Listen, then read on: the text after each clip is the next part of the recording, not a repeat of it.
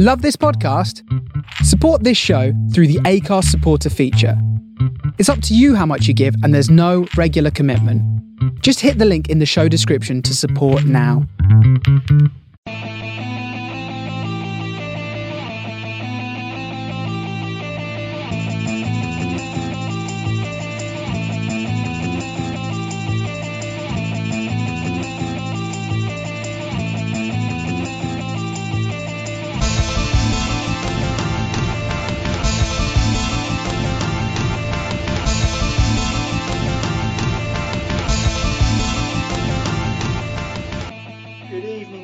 And welcome to the latest Man on the Post European Football podcast. I am your host, James Rowe, and once again, I'm joined by my partner in crime, Scott Munro. Scott, good evening. How are you?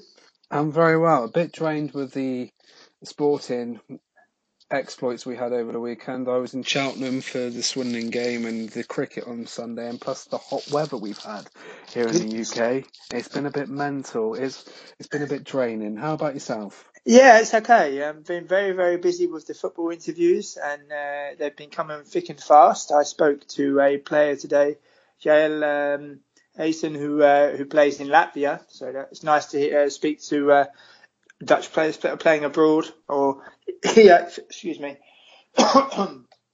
he actually represented Curaçao at um, youth international level. So it was very interesting to hear his story. And um, yeah, been going really, really well, and just had to keep up the good work really, and uh, look forward to what the future brings. Hmm. Uh, we are now we are going to start this evening, Scott, by uh, your mastermind best subject ever. Never get a question wrong when we speak about Serie A. Um, what are your thoughts on the opening round of uh, action in Serie A from last weekend? Uh, just a bit mental. It's a bit. Um, there's very high scoring games, some VAR controversy, and a lot of good football played. I managed to just catch three games, so I missed the Parma Juve game as I was on the way back from the Cheltenham Swindon game on a disgustingly hot GWR train with only three carriages. Is that Great Western Train? Yeah. GW Yeah, I haven't lost it. I haven't lost it. I haven't lost it. I could have forgot it all the, after all these years. If you still, they've still got problems. By the way, three carriages were about 500 football fans waiting at Cheltenham Spa to go back to Swindon. But hey ho, um, I managed to catch the Saturday night game, which was an absolute belter.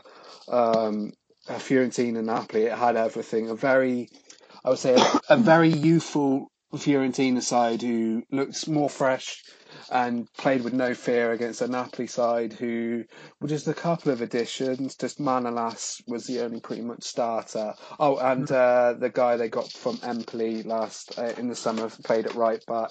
Um, Hirving Lozano hasn't started yet, so he might get um, some minutes on Sunday, which is um, uh, no Saturday they're playing.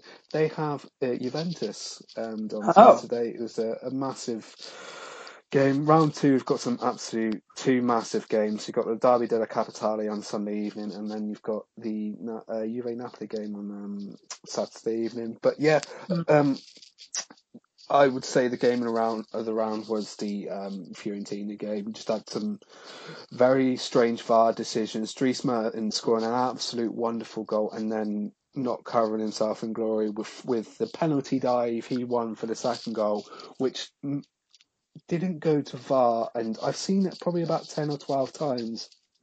How many? Ten or twelve? Yeah, it's very, it's horrible. He just, he, I think he anticipates something from, I think it's Milenkovic, the Serbian centre back, but nothing happens, and he just drags his foot on the floor and wins a penalty, and it doesn't go to VAR. No one in the VAR booth checks it, and the the referee of that game and the officials who are on VAR duty have been suspended for this upcoming fixtures, so they won't be refereeing any games. Um, Oh, but- interesting. but I will say this: anyone gets a chance, watch Kevin Prince Boateng's goal, watch Dries Mertens' uh, goal for the equaliser, and watch Callejón's goal for the Napoli third, which it was just Mm. one that uh, it's typical Napoli, just wonderful counter attacking, slick football. Um, I will say um, Atalanta. I haven't checked the highlights, but I've seen the score. Did brilliantly to come from two 0 down to win at Spal. Luis Muriel um, being the star on his first game of the season for them for his new club after joining from Sevilla um, after a loan spell in Fiorentina. Um, Roma Genoa was an, just an absolute crazy game as well. Roma blew a 1 0 lead, a 2 1 lead, a 3 2 lead. Um, I was very impressed with Genoa how they set up. They sort of Genoa seemed to like they always play this like three five two three four three, but they were a bit um, stodgier. Um, Roma did break them down on more on one occasion, but as soon as it went to three three, Genoa sort of just like dropped back, and it made it even harder for Roma. But I will say Lasse and we've talked about this in the past. Excellent debut for him. He, I think he will he will do well in Serie A this season. Um, he did the screening job in front of the back three for Genoa and just didn't look out of place. Um, my only concerns for Roma, as being a Roma fan, is the defence. When you've got a defence of Juan Jesus and Fazio and you're trying to play a high line, it's just screaming trouble and time and time again. Just a straight ball over the top was just causing causing them trouble. But going forward, Roma looked very exciting. Cengiz Ünder scored an absolute stonker of a goal. Um, could have scored a second minutes later. Justin Kluivert played well. I was impressed with Zaniolo and Edin Dzeko. I'm just intrigued to see Diawara and Veretout when they get into it. Um, Lazio were.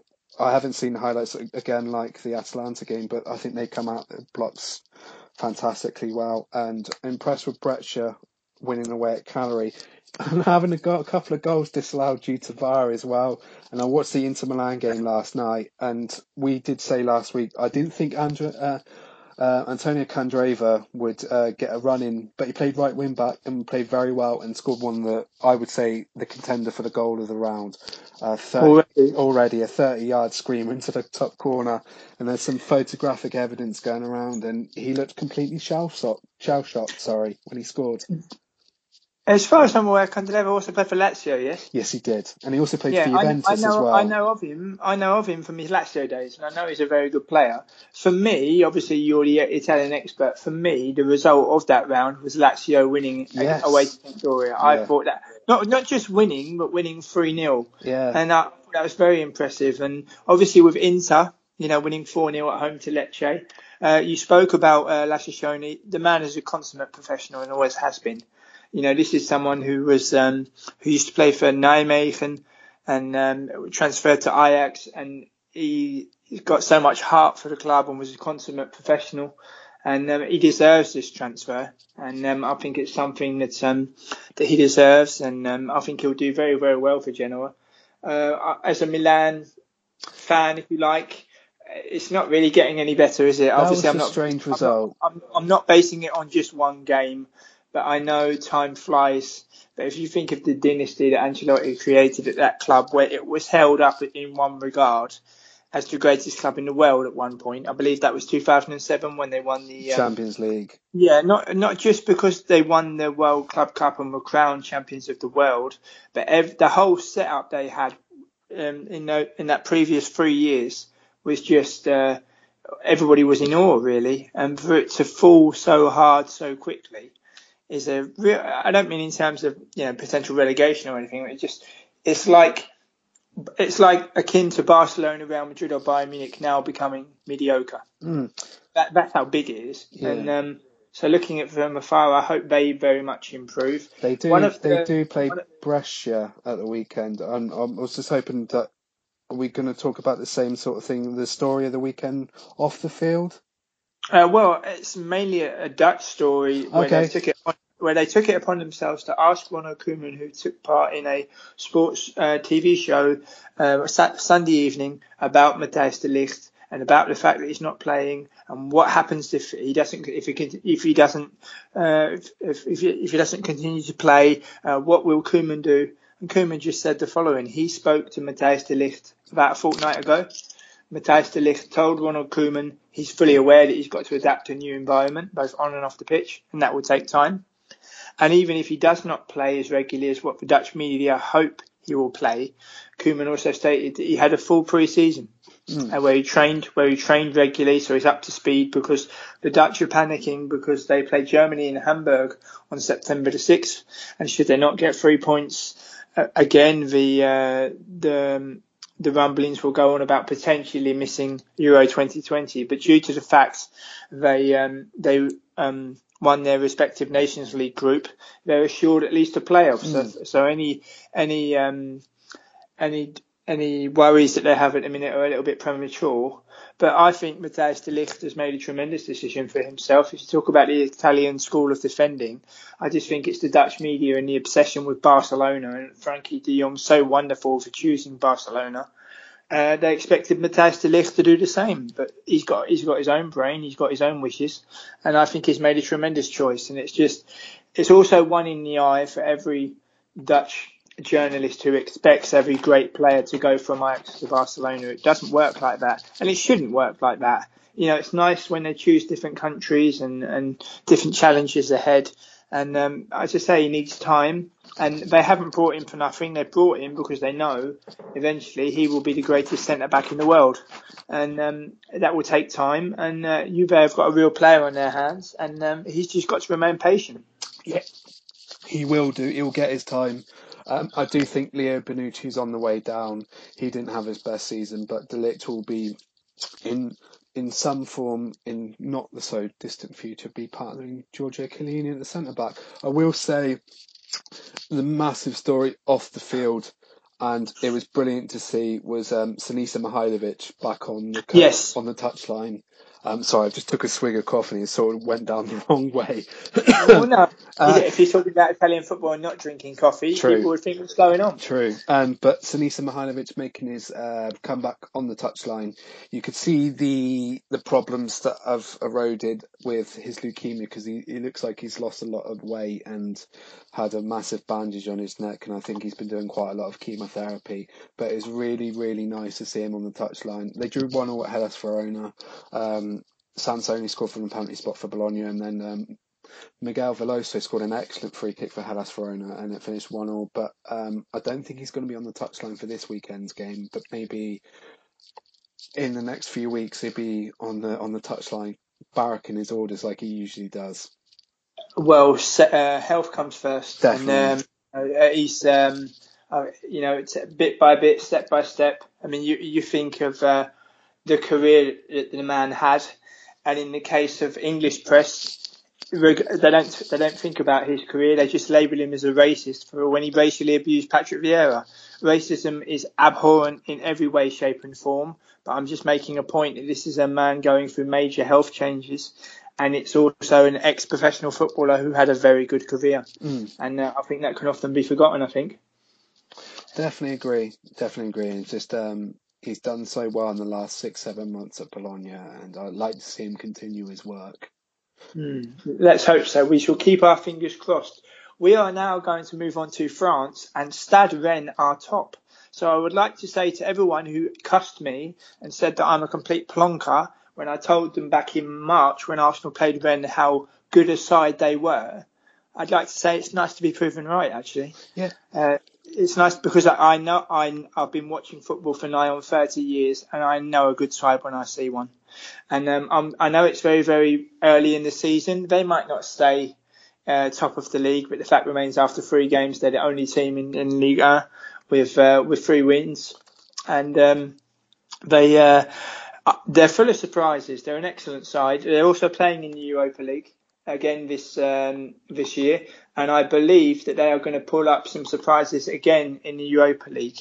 And they've got uh, a young player, Eduardo Cana, Cana, uh, Camavinga, 16 who, years uh, old, who made mincemeat of Paris Saint Germain and has given them a new outlet and um, they've, they've got Clement Grenier. They've also got they've got a wonderful player called Benjamin Bourigeaud, uh, who I cannot believe for the life of me has not been picked up by another team. Um, I mean, I don't no disrespect to Rennes, but he's an excellent player. Does he, he really? Does he have ties in um, in Holland? Uh, uh, not I'm aware of. He came through the famous academy at Lens. Oh, okay. And uh, he's also a French under 20 international. Is, yes. Uh, he came through at Lens and made uh, many appearances for the club, but he's just an excellent player. I was I was hoping that Arsenal would go in for him. He's that good. I mean, I think he's I think he's brilliant. And um, uh, he's, uh, I was speaking to our um, fellow podcaster of uh, Man on the Post podcast network, Chris Etchingham, Etchingham about um, about Rennes and how good they were on the on the chat. And um, yeah, they're they're going to going to pull up many many uh, teams this year, and they're under the good tree to live of a good manager as well. To have a manager in um, in Julien Stéphan. Stéphan has only been at the club probably about eight months, maybe just yeah. longer. And uh, as I say, I, I mean, I, I, say it as an Arsenal fan as well. We were exceptionally lucky to beat Rennes over two legs back in March. And yes, we won the second leg 3 0, but that, that does not tell the whole story at all. And um, I'm, I'm pleased for them that they're coming back and they're coming back stronger. And um, should they face some good teams or an English team in the in the Europa League, I hope people do not take for granted what has gone six months before because they have gotten stronger. And um, I think it could well be a very, very interesting story uh, this this year. I'm not getting carried away in terms of it could be the ultimate, but I just think that they're an excellent side, and um, I think they'll go from strength to strength. They might cause um, a lot of teams some problems, but I do think they might fall away. I do think this Lyon side could be a little bit too strong for them, and you know what's going to happen with PSG. They when they when they want to play, they can play, and they also have eyes on this Champions League. But it's a fantastic start for um, for Rennes, and I also will say it's good to see M'Baye Niang back scoring. He had a, a bit of a torrid time in Italy with Milan and a little bit of Torino where he went through like 30, maybe 34, 35 games without scoring. But mm. now he seems to be finding his boots again, scoring boots, sorry, at the beginning of this season and he's been firing them in. I, I'm a massive fan of Clement Grenier. He was on loan at Roma uh, at the end of the 16-17 season, so he came in January and he played a couple of games, but he's so fantastically technical on the ball and he just adds a bit of class into that midfield and we, I think he will help out Camavinga. He's only 16 and he's already set the world alight. And that performance against PSG just last week was fantastic. I just hope to see it's more to come from from Rennes. Well, it appears they're going to stay top of uh, Ligue 1 because uh, Montpellier are beating Lyon at home. Ooh, that's, as, that's tonight, yeah. And Lille. It's, no, it's ha- half time at the moment. They kicked off, um, I believe they kicked off at 7 o'clock local time here, and we're an hour ahead here in Europe. And um, yeah, maybe they'll turn it around. And um, uh, and um, yeah, I think Rennes will Rennes will then stay top. And um, have to worry very about. interesting to see what happens. I, I was just I was just slightly distracted there because there's a um, the player that scored for Montpellier, Arnaud Souquet. He's also a very underrated player. I remember watching him when he played for Nice against Ajax. And you know when names stick, and you think I've heard of him, he's, he seems, I've seen him play or he seems pretty good. I was slightly distracted there, listeners, by looking at who scored for Montpellier, and it was Arnaud Souquet, uh, who I actually saw play against Nice, for Nice against Ajax in 2000, and when was it, 16 I think it was? Time goes by so quick, it's honestly that brain of mine. but um, yeah, Rennes is a very, very interesting story, and I believe that we're going to speak a fair few uh, times about them this season in um, in um, in the front in the French leagues. They do and, uh, not not that I'm a betting man, but they're currently priced at sixty to one to win League But uh, you know, what's the euro of my money? True. They do play um, Nice at the weekend, and Nice, who also have won two out of two, do play Marseille at home tomorrow. So that could be three out of three because Marseille have not started League uh, this season. Oh, but that Marseille, honestly, a, a, basket for, case. But, yeah, but for arguably the biggest club in the country, I mean, Man United think they've got problems. You've got they got nothing on Marseille. Mm. I, I, don't mean nothing in terms. Obviously, Manchester United is the club of the biggest stature. But what I'm saying is, United fans getting themselves into a tiz because they lose at home to Crystal Palace. What I mean is that you've got nothing on Marseille in terms of how erratic they are in terms of form. Very true. We are now going to move on to the Champions League where only six teams will be allowed into the famous, wonderful group stage. It used to be 10, but obviously they cut it down because nobody wants to see certain teams, certain champions play certain champions. But never mind. It is what it is. And um, and tonight we see the second legs of uh, Krasnodar Olympiacos, Red Star Belgrade, and Young Boys and uh, Rosenborg and Dynamo Zagreb. Tomorrow is um, Ajax against Apoel, or, or, as I like to call it, Ajax against the away goal, because that is basically who their opponent is. Because if they score, if Apoel score one, Ajax have to score two, and then they're against the clock, and so on and so on and so on. To finish the um, the Champions League fixtures, Slavia Prague at home to Cluj and uh, Club Brugge, as we say here, Club Brugge, are uh, home to Linz of, of Austria. So it um, be interesting to see. What's your thoughts on the uh, on the second legs of the Champions League matches, Scott? Um, I know we talked off a bit pre-pod um, about Ajax, and I know they didn't play at the weekend. Their game has been rescheduled for, for late September, didn't we? We were talking about. Yeah, 20, I believe the 25th they'll be at home to Fortuna Sittard. Yeah, just I just think like last season they put all their eggs into that basket for that one. Um, I think there could be if they if they concede early at home to Apoel, I can see I can see it being a a bit of a, a nervy evening in Amsterdam. Mm. I will say, um, so Young Boys versus Crvena Zvezda, sorry, Red Star Belgrade as the, the hallmarks to be a hallmarks to be a bit of a classic with the tie equally mm. poised at two two and Red Star coming back from was it winning the penalty shootout in uh, they played was it Co- Copenhagen, Copenhagen, yeah, which I seem to go on forever and ever and ever. I think it finished was it seven six. I believe so. Yes. Yeah, so that has the hallmarks of of uh, being a bit of a classic. Um, Olympiacos Krasnodar I think that could be over already with um, Olympiacos yeah. being 4 0 up from the first leg. Uh, I agree. Yeah, Krasnodar did brilliant against Porto in, the, in the, one of the previous rounds. Absolutely shocked Porto. Porto have just been poor this season so far, mm. but that one seems to be already sort of over.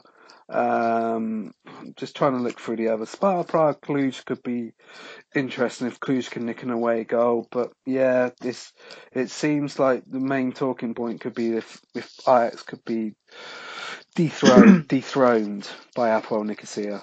Well, you say dethroned, but the winner of the Eredivisie gets an automatic place in the Champions League next season. Oh, they actually started changing that now because yeah, no, it, it's very they're very sharp on the terms of when it starts and when it finishes. And Ajax, for example, were fighting against bettering the results of Austrian teams in order to be eligible to have those kind of uh, participants. But as I say, no two European seasons are the same, and you have to take your chances when they come. Mm. And but for, here in Amsterdam as well, with the run of last season, it made everybody so proud.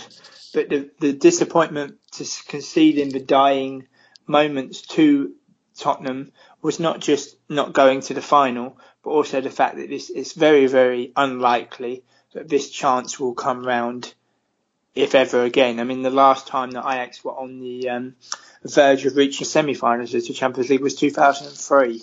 That shows you how long ago it was, and it, lightning doesn't strike uh, twice. And the warning signs were there against uh, Saloniki. There were warning signs there, especially in the first half. And um, be interesting to see what happens. They've lost Schöne, they've lost De Ligt, they've lost uh, Frenkie de Jong. Yes, there are other players, but sometimes tournaments have their own rhythm, and uh, and nothing stays the same forever. And I sincerely hope I'm wrong in my in my prediction, but my prediction is two two. Away goals. Yeah, and uh, again, this rule of away goals was introduced in the in the 70s to encourage attacking football and now you've reached a point where teams that win unexpected wins, victories, and, and good results. When a team concedes now, it's oh no, we conceded away goal, but yet you won the game. That people don't seem to celebrate a victory the way they used to because oh no, we conceded an away goal and it could be vital. I'm not just saying it because my own club was um, was a victim of away goals, if you like, against the likes of Monaco and Bayern Munich. But the fact remains there needs to be something done. There really does need to be something done because you're seeing really, really good teams getting knocked out on away goals.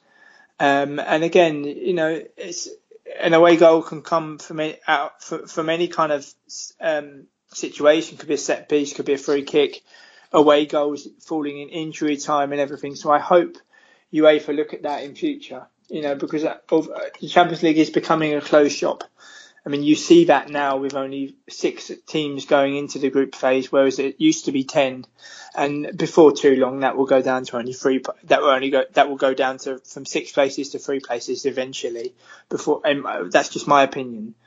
And um, it will just become a closed shop. And then you have as well with the draw. It used to be exciting to what used to be exciting to watch the Champions League draw. Nine times out of ten, you're getting games that have been played as recently as the season before last. Mm and with maybe 60% of the squad that played that game before. Possibly a new manager, different ingredients, but the whole excitement of, of different matchups is kind of taking that away. I mean, obviously with Arsenal in the Europa League, you come up against teams that um, you don't see every day of the week, and as a European connoisseur, I actually like that. But obviously there are some that say, "Oh, it's not the Champions League, I'm not interested." But you know, my team hasn't been in it for three years and when we when we get back into it eventually, we're going to have a bit of a shock because it moves on at such a pace. And um, you know, I, I, as I said before, I would much rather have success in the Europa League. I mean, go into the Champions League as winners rather than just you know top four and get Champions League because at the minute, what are Arsenal going to do in that competition? But that's for another day. Uh, what are your thoughts on the Europa League, Scott? Do you see any ties being uh, being in the balance in the Europa League? Do You see any shocks in that respect? Uh, I will. I, I was going to watch this last week, but I didn't, which was the Wolves Torino game. And mm. I hmm. think the result maybe saw my feeling of it because Wolves have, they're, what, two, now they're three games into the season into the Premier League season, but they've been playing football since what mid July, and Torino have only just been playing um, pre-season games and the Europa League qualifiers, and evidently the Serie A season started at the weekend, and they beat Sassuolo two 0 and my mm. feeling was just they could have been just a, a game too short for them. But 3 2, I think I will watch the second leg. Um, that could be interesting. It's, it's actually on British TV uh, on Thursday, so I watched that. Um, I think be interesting. Yeah. And um, yeah, go on. I will, I will say it's it's on Premier Sports, which is um, which has the rights. I think Celtic should be fine. They're two 0 up from the first leg, and um, yeah, and uh, are they uh, they're at home to? Um, no, they're away uh, against. They're away. The way away, away at AIK in Sweden. Oh no, yeah. I interviewed I interviewed their Swedish midfielder Sebastian Larsson back in February, so uh, maybe he wants to, a reunion with Arsenal and wants to see them through to the group stage. Um, I said on last week's pod that I believe Antwerp will dispatch of AZ and possibly uh, Ferencváros could reach the uh, group phase and become uh, headline news in Europe for the first time in a very long time. And again, the away goal may well prove vital at Rangers when they play Legia. I was just going to say the same thing. That might hover um, hover over over their heads. But they've started the Scottish League pretty well. They've won their three games. Um, they won one 0 away at the weekend with an excellent free kick, and uh, they didn't play the week before in the, in the league because it was the I think it's the Scottish League Cup. But um, mm. they did dispatch Hibs, and they, to be honest, they, they, could have won that game about eight or nine one. They I think uh, I think the stats were they had like thirty two shots on goal. And mm. Defoe scored a brilliant hat trick, and Morelos scored a couple. So that could be interesting. So I, I will say, uh, if Espanyol get through, that could be it'd be nice. Yeah, no, I agree. I think they got they reached the final in 2007, I believe. Yeah, I watched them in the group phase beat Ajax, and uh, they beat Ajax here in Amsterdam, and everybody was shocked, and everyone said, "How is it possible? Oh, this is terrible." But I, as I was saying to everyone when I left the stadium, Espanyol playing the best league in the world. So you know, obviously they, they they've been um, they've been well prepped. Um, one final thing about the Europa League for me, I know it's the luck of the draw, but I do find it a bit of a shame that one of Eintracht Frankfurt or Strasbourg will not be in the yeah. Europa League this season. That is a real. Um, I have nothing against uh, Eintracht Frankfurt. They had a tremendous season last season, but I think for Strasbourg winning the French League Cup it would be nice for them to go back into the Europa League after such a long time. It'd be nice for, for different teams. You know, I think um, Sporting Braga as well against Spartak Moscow. I think that could be a very, very interesting one. It appears that uh, PSV and Feyenoord are both through. And even Linfield of Northern Ireland um, take a lead uh, to Azerbaijan, but you think you would think with home advantage that Karabakh will turn that around, but we'll just have to wait and see. Stranger but things have happened. Stranger things have happened, but it, as I say, it would be nice. You can't you, you can't plot your way through European competition. You can't you can't say, oh, we'll have them, we'll have them. It's the luck of the draw, and you see who you get.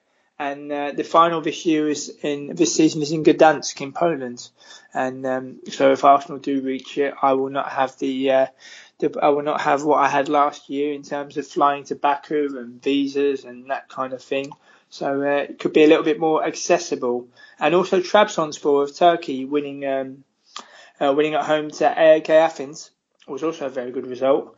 And uh, yeah, will be interesting to talk about the um, the Europa League and possibly Champions League draw in the next pod. Yeah, and um, we'll say, could Linfield do what Dundalk did a couple of years ago, and Dundalk getting through to the group stage? I hope they do. I hope they do, because then it will mean more radio work for me. because there, I remember um, uh, um, a radio station in Northern Ireland asked to get in touch with me to give them information about Arsed, which was very, very nice. And uh, they also paid me for it, which was also very, very nice. And um, so, yeah, you just, um, you obviously, the more work that comes in, the better. But obviously, I won't be leaving Man on the Post anytime soon. Uh, listeners, we'd like to thank you for uh, joining us again this evening, and we hope you enjoyed our subjects. Please do not be shy in forwarding questions fu- uh, through in future. And um, yeah, we'll be back uh, next week where we'll most probably definitely be talking about the um, about the Champions League draw and the Europa League draw. Would you sign up to that, Scott? I will indeed, because uh, both of our teams will probably be partaking in the Europa League draw. Indeed, they can't face one another as far no, as No, they're both seeded. Yeah, it's a bit weird, isn't it? Yeah. And um, but yeah, I'm um, I'm hoping for a Dutch club because that finally means I don't have to have any time off work and uh, I can go to maybe all three group games. That would be nice. But um, we'll just have to wait and see. It depends on the draw, depends on the opponent and getting time off work. I only missed two European matches at home last season against Qarabag and Valencia. I wanted to get the whole set, but you can't have it all in life, can you? So might be a bridge too far to um, to do it this time round. Uh, finally, before we sign off, we'd like to point you in the direction of the Man on the Post uh, podcast network, featuring the likes of Man on the Post Extra Time and Unusual Efforts. We do have something for everybody, so feel free to check it out and feel free to come and say hello from time to time. Uh, look forward to you joining us again next week. And finally, always remember to keep your man on the post.